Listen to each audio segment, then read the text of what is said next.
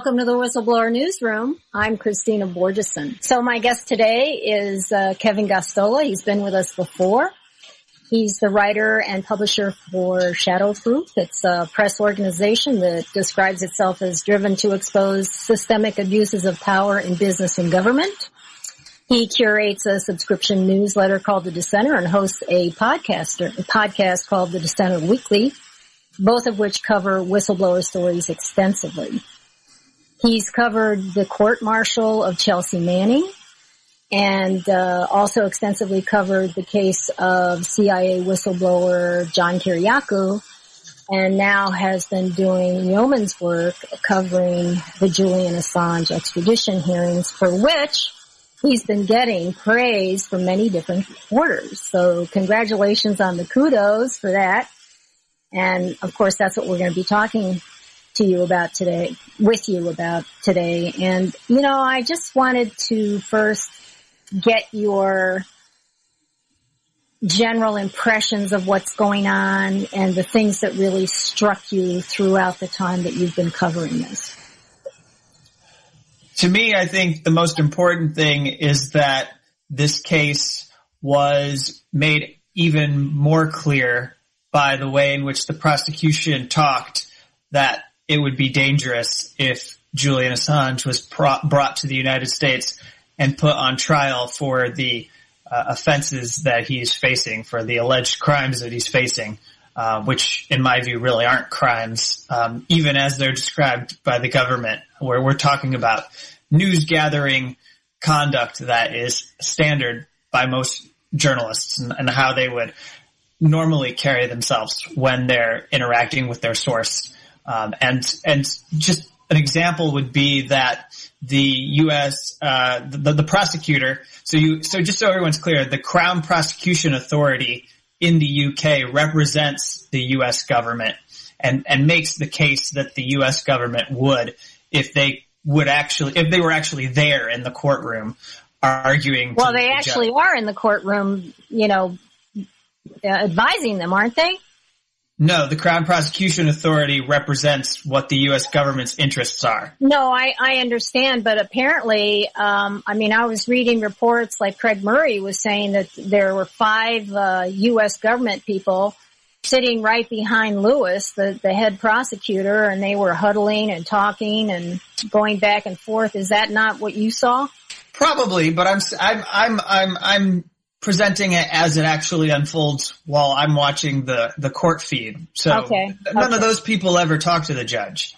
Um, no, they, no, of course not. Yes. None of those people are ever involved officially. So yes, of course, I wouldn't sit here and claim that there's a wall between the U.S. government and this Crown Prosecution Authority. They're they're in consultation with people back at the Justice Department over what to do and, and how to pursue this case. And in fact, they're getting papers from the Eastern District of Virginia where Julian Assange would be put on trial and where he was indicted and where the grand jury was formed. Uh, so, but my point that I was trying to get to was that uh, Julian Assange in this case and, and the way that they've talked about press freedom and the First Amendment is entirely unprecedented on the part of this U.S. government um, and, and, uh, and on the part of the Crown Prosecution Authority because they are talking as if you know there's there's really nothing that stands in their way if they want to prosecute a journalist and even boasting that they believe that the Pentagon and Pentagon Papers case with Daniel Ellsberg when that was um, litigated back uh, about 50 years ago, that it left the door open to pursue someone like Julian Assange. And you know, just because it hadn't, um, just because they didn't since then prosecute a journalist, that doesn't mean Wait. anything. Uh, under under uh, what are they smoking crack? I mean, did did they see the results of that case? The results of that case were quite clear. Yeah, the press had a right to to expose this government malfeasance. I yeah. So yeah. how can that be a precedent for allowing that? I I don't understand. Am I misunderstanding something you're saying? No, I mean I'm not, I'm I'm in the same boat as you and and not getting what they're trying to say. Also, the case did not involve um, and it was not accusing the New York Times of, of publishing material. It was actually a case involving stopping them from publishing material. So they right. weren't accused of a crime. They were trying to stop them from publishing. And so we already have the material published from WikiLeaks or by Julian Assange. So um, this is an entirely different case because they're accused of a crime and the New York Times was never accused of a crime. They were telling, they were claiming to the judge that the material couldn't be published from the Pentagon Papers. So, and anyway, I don't, I don't get it, but you know, they, they're, they're saying things like, um, you know, show me where there's any precedent in the law that says a journalist can't be published or, or things of that nature that are, they're very alarming. Um, talking with, um, uh, you, uh, they talked with, uh, so there was a cross examination of, uh, Carey Shenkman, who's a U.S. attorney in New York, um, who wrote a book and has done some work looking closely and examining the history of the U.S. Espionage Act and its origins and the kind of of, of uh, cases that have been threatened against publishers in the past.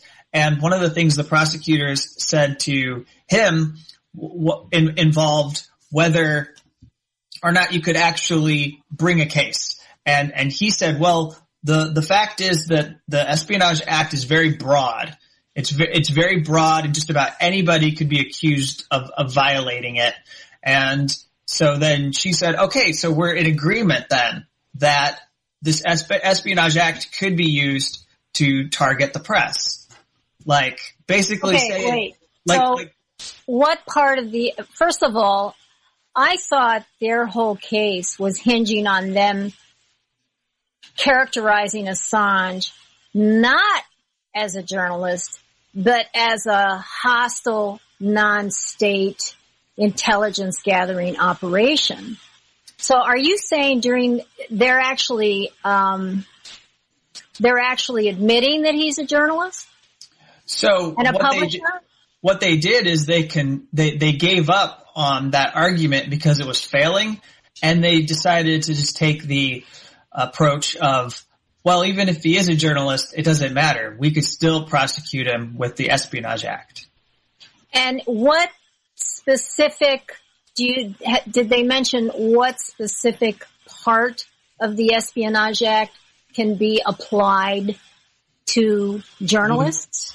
Well, he, I mean, I think any of it could be applied, but he's he's charged with the most generic one of of of receiving information that he was not authorized to receive of of of obtaining or seeking classified information that he was not authorized to receive. And um, and that's that's what um, he's alleged to have done that is criminal. Um, saying that he published national defense information which by the way we need to be clear in our conversation is not just classified information. It's any information that the U.S. government considers sensitive. It could be anything that's unclassified, uh, but deemed sensitive because it involves military affairs or it could involve foreign policy negotiations that are private. And even if that is unclassified, it could still be national defense information that opens someone up to an Espionage Act prosecution.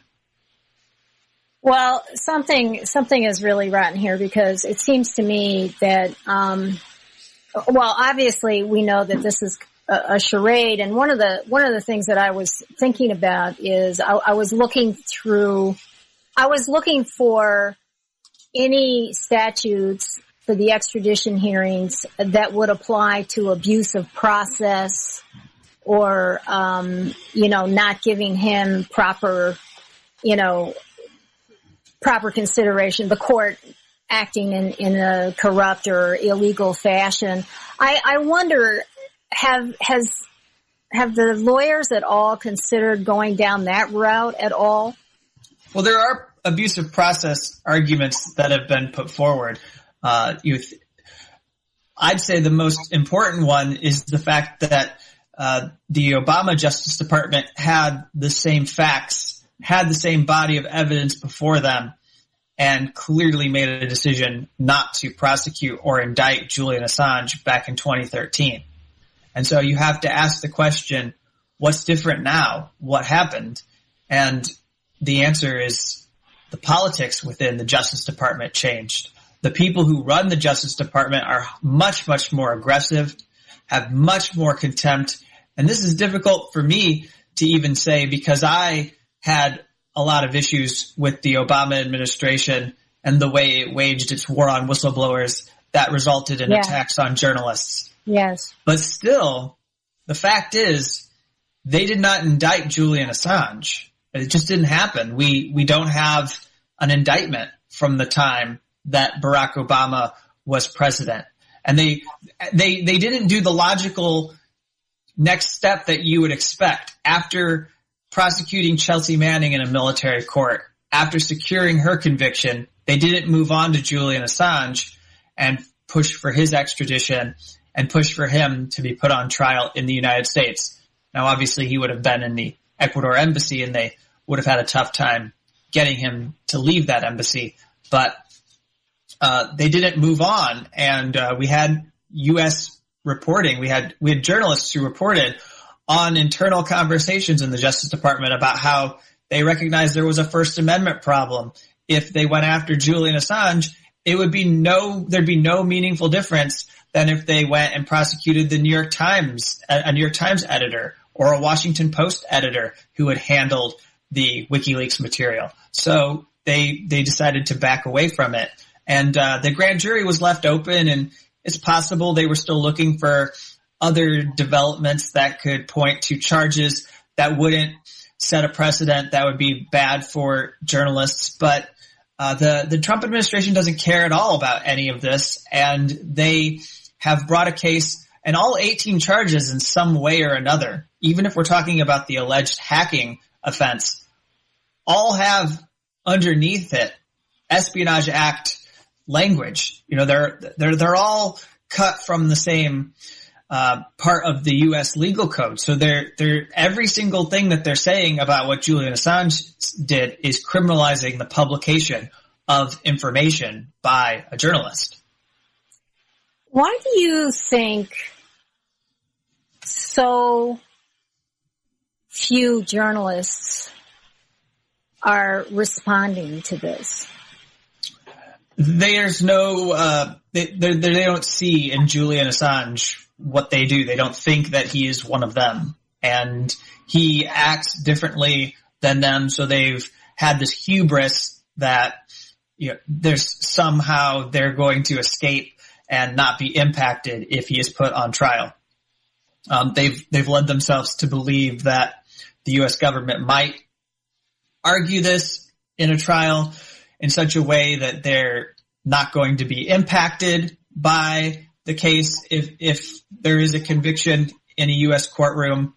And I think that they've deluded themselves into believing that they're going to be able to continue doing their national security work, um, that they'll be able to publish the same kinds of things that they have always published and to an extent that might be true if you if you think about the difference between well if you're doing official source reporting you're never yeah. going to get into trouble yeah so if we're thinking about access journalism and and and uh, yes. the, the the kind of journalism that WikiLeaks wasn't practicing although because it does actually matter to this case there were phone calls made to the Pentagon as well as the State Department about the material and they did do what a lot of journalists do, which is to say, help us understand whether there are any names of individuals in these documents who could be killed or, or hurt severely if we publish their names.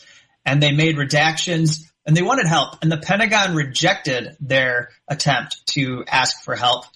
And, uh, and actually Daniel Ellsberg, who testified during the extradition trial, made a very good point of saying, that he believed that this was a way to ensure that they would be able to prosecute Julian Assange and other uh, staff members at WikiLeaks later on, because then the Pentagon um, would have you know these examples of confidential informants who were working with the U.S. military who were exposed because they intentionally did not help WikiLeaks to protect them before those materials were published. So anything that was put out there recklessly or however it came to be known, if someone was endangered, they could blame WikiLeaks and not take any responsibility, even though, you know, they had an opportunity to save those people from any harm in those war zones. Uh, there was a call put into the State Department about the U.S. state embassy cables, the diplomatic cables, and they didn't do anything to help WikiLeaks remove um, the, the, the names. So although at that time they were uh, there there were partnerships with other media organizations that were getting um, insights about the cables and and they were able to protect certain documents. But I'm just trying to say that WikiLeaks did take care about this, and I think when you when you start to compare what WikiLeaks did when handling this material to the standard ways journalists use ma- uh, manage materials there's no difference. There's like, there is a political difference. There might be an ideological difference. Julian Assange is definitely much more adversarial and, and challenges the U.S. government way more than the, uh, than anyone, you know, at CNN or New York Times is ever going to do. But that doesn't matter when it comes to the law. Your um, you know, whether you're opposed to the U.S. government or against the U.S. government, or whether you are adversarial or not, doesn't doesn't really matter if a case is brought against you and you're accused of any of this. Uh, you know, just because you're nice doesn't mean that the next president who gets elected isn't going to decide that they don't like you and want to punish you. Right.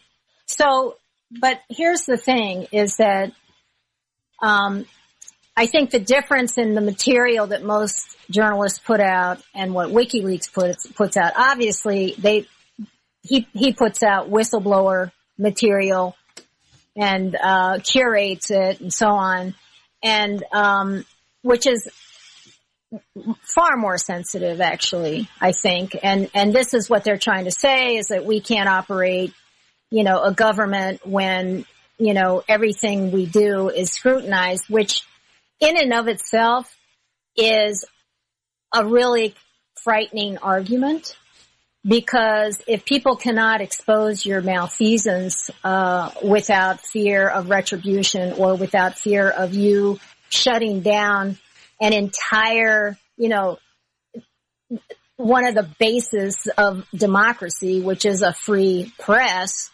uh, then then we have an issue here. And I just I don't understand. Like, I know myself, you know, I see you went to Columbia. I went to Columbia.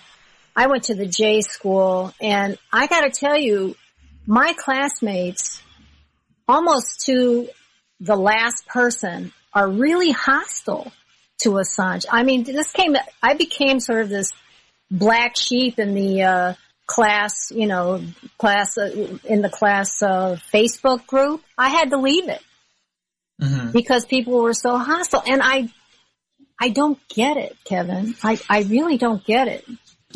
Yeah, I'm actually not professionally trained. I, um, um, I don't have a degree in journalism. I, uh, did this as a, an independent journalist and, and learned, uh, based more from a background of following activists who were out in the streets, uh, fighting the Iraq war and, uh, later on covering people who were involved in Occupy Wall Street and, and looking at, at what they were doing. And, uh, the kind of journalism that I learned was more about how to amplify what the grassroots do.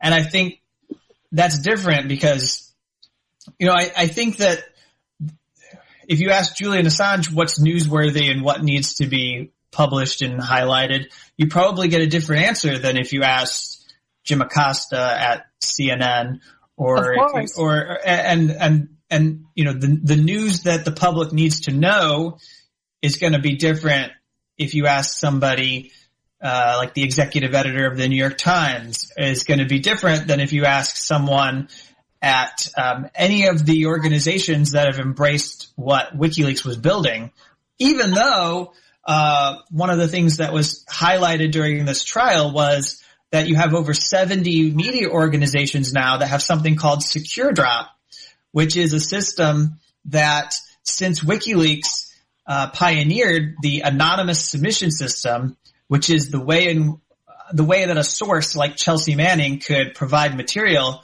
without the organization knowing who that individual is and just you know, you, re- you receive the material and then you have to authenticate it and figure out yep. if it's what is really claimed. Uh, there are more than 70 organizations now, including the USA Today, Washington Post, you know, these, these newspapers that are, are, are establishment type media organizations are able to receive leaks and they even ask for leaks. Uh, the International Consortium for Investigative Journalists, which did the pa- Panama Papers, has a web page that says leak to us. And, and so by way, by the way the U.S. government is going after Assange, that organization could be accused of committing a crime because don't they see that they have skin in this yeah. game? Have you ever asked them? No. Well, see, the thing, the thing that I think they're they're they're trying to play this very conservatively, and it's to their own detriment.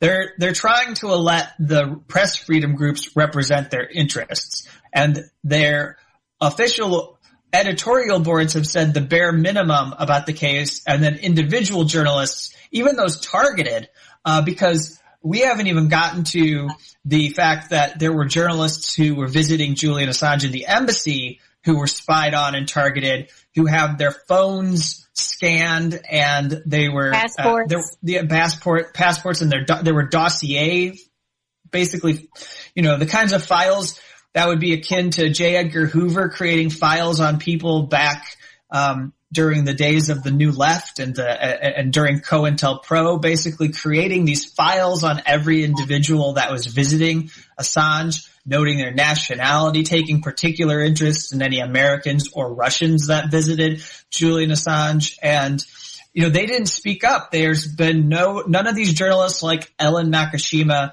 of the Washington Post who someone tried to actually steal her cell phone battery from her. Um, yeah, that's actually in the records. The, the person who was working at the embassy checkpoint said that she, he tried, he or she tried to take it and then the woman realized that her battery was missing, so I gave it to her because he, she asked for it, but tried to, you know, and they were trying to set these phones up in a way that they could track journalists later after they left the embassy, um, that they would know what they were doing. Uh, and talk about this case in Madrid. You were, there were um, the the lawyers are trying to bring that into the extradition hearing.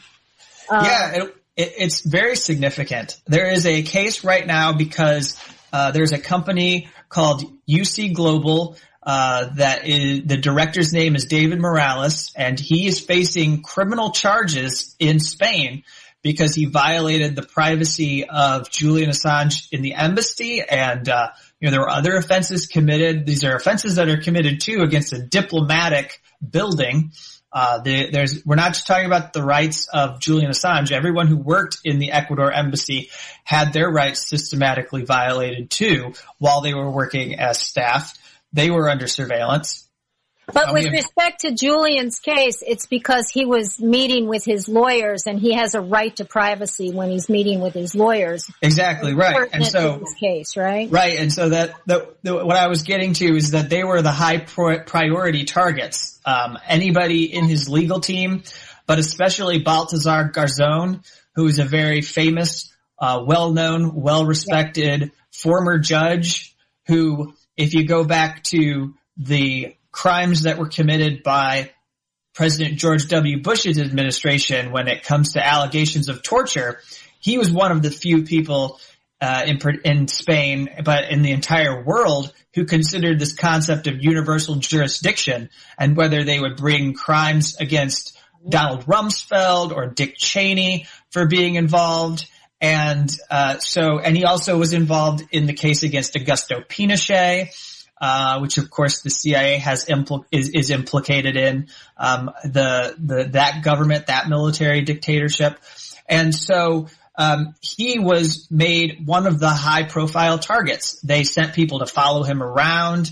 Um, there was a break in into his office in his into his law firm uh, about two weeks after there was a discussion about whether or not UC Global should perhaps break into his office. Uh, we don't know if it really was UC Global, but it's it's suspected that it could be tied. But the, there there are two witnesses there, and they're just we know them anonymously as Witness One and Witness Two. Witness Two is an IT expert who was involved in doing the installation of the cameras, uh, the new cameras that had audio recording capabilities, and both of these witnesses are giving testimony on in, that'll help Julian Assange in the Spanish court, but then they agreed to allow that testimony to be entered into evidence in his extradition trial. And they're doing this at great risk to themselves, but they're under, at least one of them's under armed protection in Spain because wow. David Morales has ties to the Spanish uh, Marine infantry. Uh, but also, you know, the way that this contract came about to spy on Julian Assange came from going to Las Vegas to, to, to the Las Vegas Sands Casino um, at the same time that a security trade fair was taking place. And, and meeting with um, uh, an individual known as Zohar Lahav, who is the head of security for the Las Vegas casino and works under Sheldon Adelson, who's the oh. right wing billionaire. Is that um, a Mossad guy, Zohar? Uh, it, possible. It could be. Um, and so sounds uh, very fishy. So I, I think it's it. They're right. These witnesses are to take very uh, all the precautions that they can. One of them is is has moved and isn't living in their home currently while this case unfolds. And so all this testimony was heard anonymously. And you know, we we hear from witness two that there were multiple steps that were taken to make it so that uh, there was actually less surveillance to thwart what the UC Global was trying to do, because all of this te- this footage and everything was being uploaded and sent back to U.S. intelligence, which we believe is the CIA, but nobody ever actually called them the CIA at UC Global, or David Morales was careful not to say CIA, but we believe that's what U.S. intelligence would be. So, so in terms of the trial, in terms of the hearing, I mean, in terms of the extradition hearing, this speaks to bad faith on the part of the U.S. government in terms of giving him fair treatment and uh, when he gets to the United States, right? I mean, is that what's being argued in court? I think it's a complete compromise of your due process rights, of your, you know, your right to a fair trial, your right to an even playing field when you get to the United States. They, they will have confidential medical data on Julian Assange that they should not have been able to access because there were doctors who we know from this trial and from um, uh, just you know affidavits that have been signed in relation to Julian Assange by doctors that show that they went there and if they would leave to go get lunch and they left their notes out, uh, someone from the embassy security would steal those notes and copy them and they'd oh be missing. God. And, I mean, uh, total operation. And, and these are, these are medical notes about Julian's condition and those are private. That's not for anybody to have access. And so they have confidential medical data. They have the, uh, they have the contents of conversations with lawyers that were had in the meeting room, but also sometimes the lawyers would try to have extra privacy and even then they weren't able to avoid being spied on because they go into a bathroom, uh, which they called the women's bathroom and uh, they'd hide in there and have a private, uh, you know, what was an extremely private conversation, something they really didn't want the U.S. to know, and they we find out later that there was a microphone put in the bathroom to capture those conversations. So let's let's talk about some of the the witnesses that that um, the more important witnesses who testified. Um, you mentioned you mentioned a couple of them in in your your articles. You mentioned uh, Khaled El Masri, for example. Could you talk about him and what he said, and anybody else that uh, you know you think we should know about? Yeah, so Khaled El Masri was a very important witness to have take the stand because this went to one, one of the prongs that is being argued by the defense, which is that Julian Assange has been prosecuted because he exposed U.S. criminality. Uh, and, and so Khaled El Masri was someone. What? that he is ex- he is he's being prosecuted because he exposed U.S. criminality. It's been said that like that. Yeah, that's what the defense is saying that he well, would not be prosecuted. What? No, wait. Do you hear what I? Am no, I? No, I don't think you're understanding what I'm saying. I'm saying that Julian Assange is being retaliated against, and this is a political prosecution because he oh. exposed oh. U.S. war oh, crimes. I thought you were torture. saying the defense was saying that he's being prosecuted because he's exposed criminality. I thought, well, that's certainly bald. I'm sorry, I misunderstood. No, he's no. He's saying that Khaled El Masri um, yeah. is an is is an example of what WikiLeaks helped to expose. So, because scrutiny was brought to the U.S. government that they did not want, um, because they were put under a microscope, they are retaliating against Julian Assange. And so this prosecution is vengeance for bringing transparency to the conduct of the U.S. government. You, you need to tell our our, our viewers uh, who Khaled El Masri is. Yeah, yeah, I'm getting to that. So okay. Khaled El Masri was uh, abducted in Macedonia by the uh, by the police of Macedonia, and he was he was detained, and then a team of I think it was around 13 or so CIA people came and abducted him. Uh, so he was kidnapped. He didn't know who was taking him. He was, uh, I mean, I can get pretty graphic here. Uh, you know, he was sodomized and he was basically spread eagled on an aircraft. You know, he was stripped and he was put in a tracksuit. Um, he was blindfolded. They brought him all the way to uh, Afghanistan in this aircraft and then they landed at the this notorious facility known as the Salt Pit, um, where a, a, lot of uh, torture allegations have, have stemmed from. Um, there's the infamous Gul Rahman case. What was he, he was uh, mistaken for? for another terrorism suspect, and while he was there, they slowly um, recognized that they did not have the the right individual, but they still kept him in detention indefinitely. Uh, he went on hunger strike. He was force fed through his nose. Um, and during his hunger strike, which is, is very brutal, um, this has happened to Guantanamo prisoners. And, uh, eventually they did release him. This was way back in like 2004, I want to say.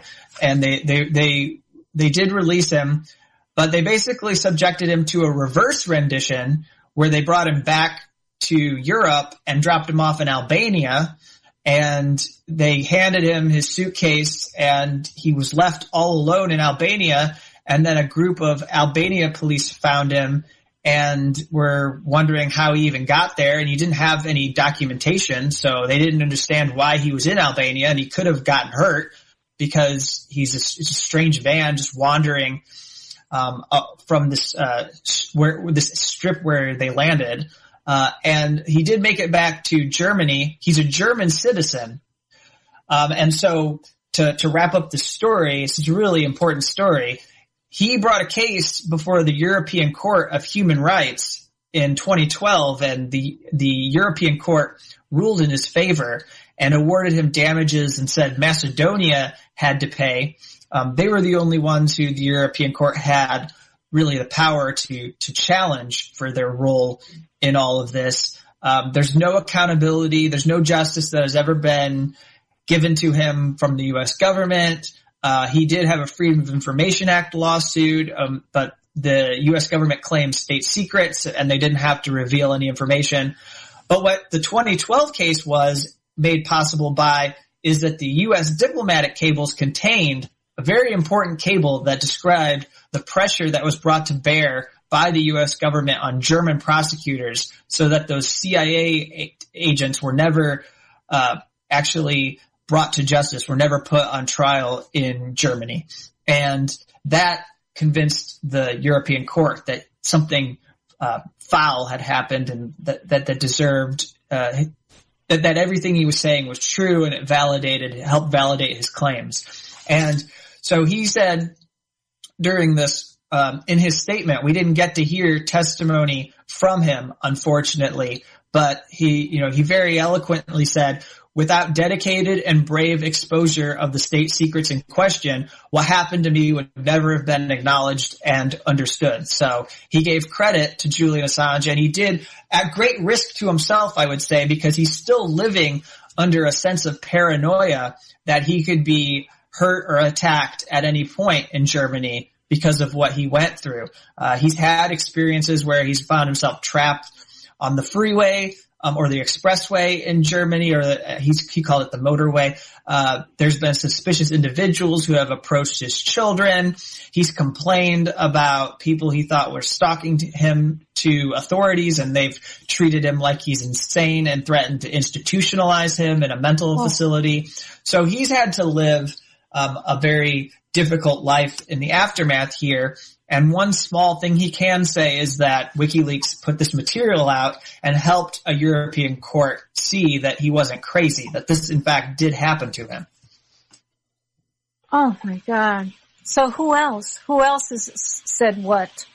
That, that uh, well, uh, another thing, uh, some some other witnesses that I think were really important. I appreciated the testimony from Clive Stafford Smith, who is a, a reprieve director. Um, I don't think that has received a lot of attention in the in the minimal attention that was covered in. in what do you mean a reprieve director? Uh, so, so uh, he's a human rights organ. It's a human rights organization that was founded in UK. He litigated a case, and so he represented drone survivors or, or the families of, uh, of, of drone victims in Pakistan in the court, um, in in the high court there, and they ruled that uh, what the U.S. was doing was actually war crimes. They, so they got a, a, a really uh, incredible precedent in the Pakistan court system that what the CIA was doing was criminal activity. And uh, after that ruling was issued, uh, the amount of strikes just you know went to like few to none, and like a matter of months, there was not a lot of there weren't many strikes anymore. And that was made possible because there were cables that detailed conversations about drones uh, with people who were leaders of the Pakistan government. And so that was helpful in the court seeing what was going on here. Uh, so, you know, Dan Ellsberg was an uh, incredible witness. Uh, Trevor, so, you know, he challenged the hypocrisy of the prosecution and the U.S. U.S. government in general, uh, and and the way in which he was disingenuously being used. I mean, you might be familiar with this, but for people who are listening, oftentimes Daniel Ellsberg is held up as the good leaker uh, because everyone today feels like the Pentagon Papers. It was a good thing for us to know about the Vietnam War and how we were all being lied to, and uh, you know they use him against Edward Snowden, the NSA whistleblower. They pit him against Julian Assange. They pit him against Chelsea Manning. And you know, and yet at the time, yeah, that leaking was as shocking to the public and was as a shock, as much a shock to the system as Snowden and WikiLeaks are today. So it's, it's really, um, disingenuous to say he was the good leaker and they're the bad leakers. The only difference, I, I've been thinking about this because I think the only difference is A, the press is very different now than it was back then. I mean, it still had sort of, even though it was getting more corporatized, it, it did still have a sense of mission and a sense of wanting to expose something that, uh, that was wrong that, because I mean, what people what people got didn't see but was exposed in films and documentaries is you know you have you have Nixon saying you know we're going to go after that bastard Ellsberg you know and you really get a sense of the these people who the rule of law and justice do not apply to them you know? And that has changed. I mean I think one of the single most important changes that has occurred is is in the nature of of the press, of the mainstream press or legacy press, whatever you want to, you know, they they're they become outright propagandists. And so because if you had if Assange had their support, I don't know if this would, would be going on, you know? Yeah, and so Dan actually made it very clear that what he did wasn't more careful or different than what Julian Assange did with the material. And I didn't really know this part of the story, even though I was familiar with Ellsberg's case. But he says in those 4,000 pages, you know, you say that WikiLeaks was reckless because they left so much more in those documents and only minimally redacted it. He says, well, there were dozens upon dozens of names of people, American, Vietnamese, from all over that were involved in the war in some way or connected to what was happening. And I left their names in there and I didn't actually want any redactions because my concern was that I would publish those 4,000 pages. And if I had even two or three pages that were black, then you were going to hear very disingenuously and very obnoxiously some U.S. official was going to stand up and claim behind those black bars was the good justification for going to war in Vietnam. And they were going to accuse Daniel Ellsberg of hiding the fact that there was a fair reason for the U.S to have a protracted and kind of endless war in Vietnam. And so he made cer- certain that, you know, even uh, he had a friend or someone he called a colleague who was a clandestine CIA officer and he left that name in there and he didn't remove it. And he even says that he thought he could face prosecution for leaving that name in those papers. Uh, and so it, I think it fell apart, this, this this tactic on the part of the prosecutors to suggest that there was anything different between Daniel Ellsberg and Julian Assange, but they definitely tried to use him. The prosecution, the, the prosecution authority tried to use him, his presence to argue that they were different as they always have done. And also Dan really called out the hypocrisy of the U.S. government and the, and, and, and the fact that we shouldn't believe what they say. And I was glad that he made this point, which is no matter how much we hear from the U.S. government about how WikiLeaks put lives at risk in Iraq or Afghanistan, we just shouldn't listen to a single word of that because even if it was true, it's cynical. They don't care about these people. We've had, you know, a million Iraqis killed in that war. Uh, we've, and, and, they don't speak anything about those people. We've had right 20 years of war in Afghanistan, uh, uh hundreds well, of I mean, yeah. And Dan, Dan, exposed the fact that the Tonkin, uh, the Tonkin Gulf inc- incident, he exposed that too, that it was, it was a, a false flag. So, I mean, already the war was a war crime. Yeah, and one and, giant war crime. And so to finish the, the, the point I'm making here, he was talking about the 37 million refugees who got uh, displaced in the last 20 years by our war efforts and saying you don't talk about how they are endangered and yet you want us to believe that WikiLeaks endangered people by publishing these documents. Well, in fact, actually you could say that they've done more for people who were impacted than any group could could be said to have helped in the past, you know, 20 years. Uh, in the Iraq War, they exposed 15,000 civilian deaths that were previously unknown. I don't think a lot of people know that, but before, no, before Iraq war logs were published, there was a project called the Iraq Body Count Project in the UK that worked with WikiLeaks. We heard from the man who, um, who, who ran this and he described how they uh, uncovered 15,000 people who had not been known to have been killed by the war. And so that's, that record is, is the only record that exists out there. Nobody has done further work to investigate deaths in the Iraq war. And before WikiLeaks, there weren't people who were doing this work. So it stands alone as one of the only official records we have of deaths. And without those materials, without Chelsea Manning providing that to WikiLeaks and without Julian Assange publishing it, that's one gap in our knowledge we would still have about, you know, what happened to those people. Well, also, does anybody mention the fact that Chelsea Manning? I mean, it's it's obviously obviously he's being extradited for the stuff that Chelsea Manning released to him. Is anybody saying, well, Chelsea Manning was basically let go after time served? So why are you going to send this guy who, you know, he didn't leak the materials. He received the materials as a publisher.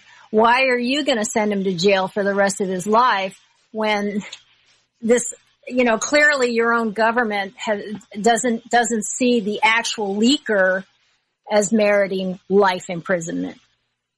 You know? Yeah, you know, there, there is a focus on what could happen to Julian Assange and, and that, that, that difference, um, is, is the fact that, you know, he is uh, someone who engaged in journalism and he should not have to face prosecution under this law. I mean, I don't think they necessarily are saying that anyone who's a whistleblower deserves to be prosecuted by the Espionage Act, but the fact is that this is the first case of its kind in the way that it is being brought. There have been publishers who have been threatened. There have been journalists who were threatened with prosecution under the Espionage Act, but Julian Assange is the first case in which the Justice Department actually took the step of charging a person for publishing information and you know they well, and sending the CIA out there to to to bug him and to get him yanked out of the uh, embassy and so on. I mean, it's it's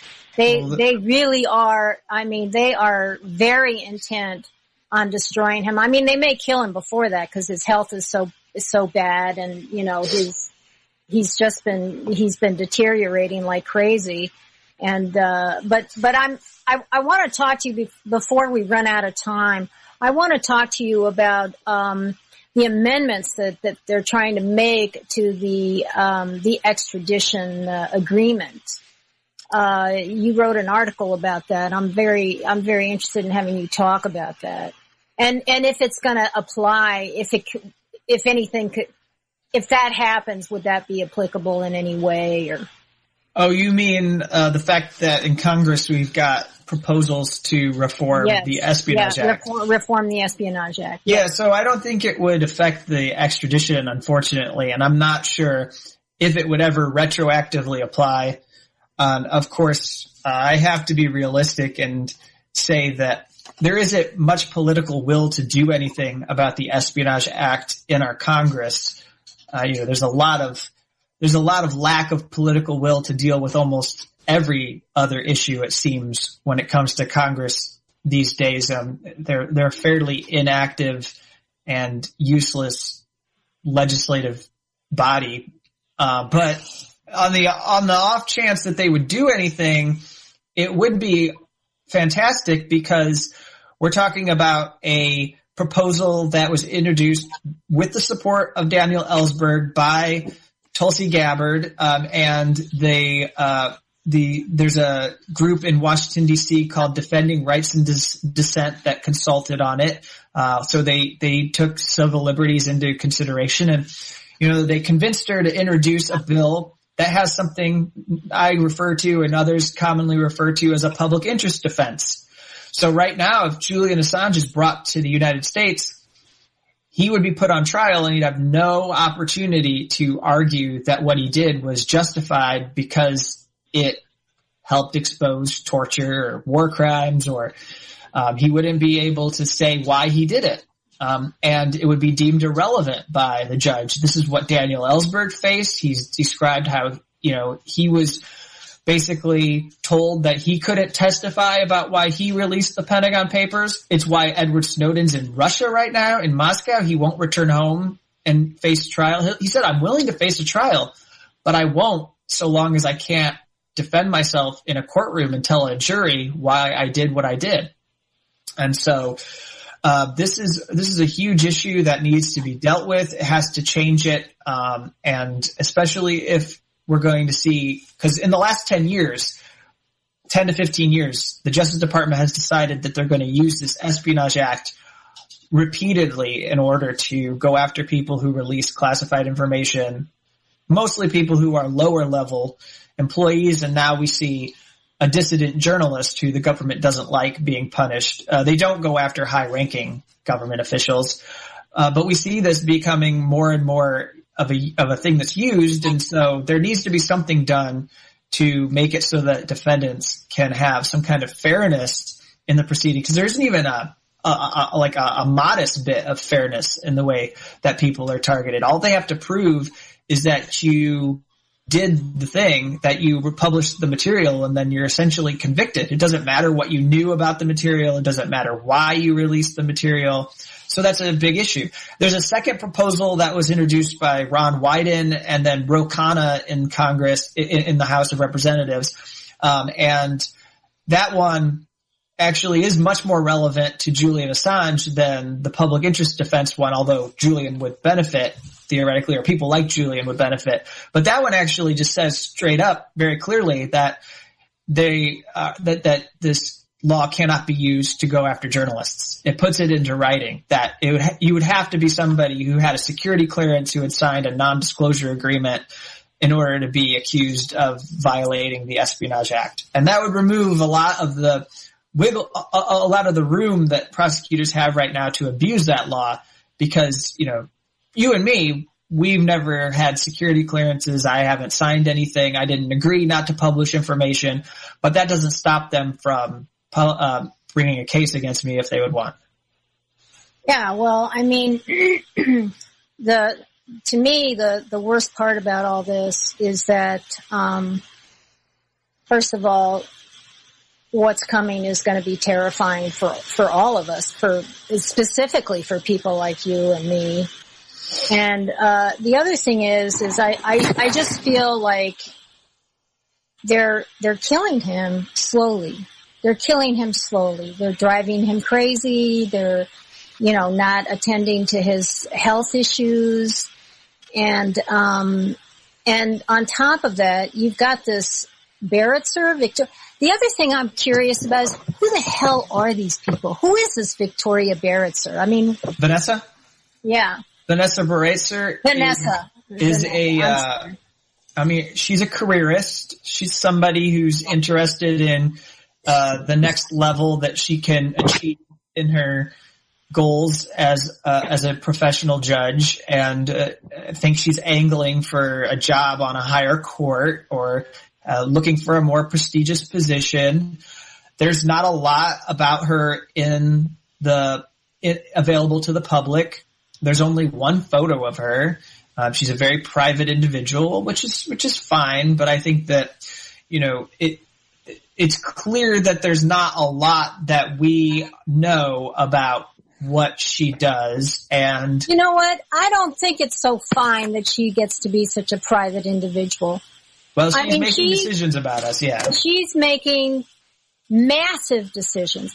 Her decisions are going to reverberate for years to come. So one photo and a few sprinkles of information about this woman i don't feel is enough we need to know more about her. We need to know more about the head prosecutor, Lewis. What, James Lewis? What's his name? Yeah, he's, um. And he's, where is he, where does he come from? What's his background? Uh, so he's just, you know, uh, I think he's a pretty standard guy who's worked in the, the Crown Prosecution Authority. Um, I do think, uh, he actually goes back to the Pinochet case as well um, of, of litigating it, but he would have he would have been representing the government that requested the extradition of Pinochet. So, um, you know, he's, he's, he, yeah, yeah, chill. So he's been, he's been there for a long time. He's been there, um, uh, he's got 10 or 20 years under, in, in his, uh, background of working.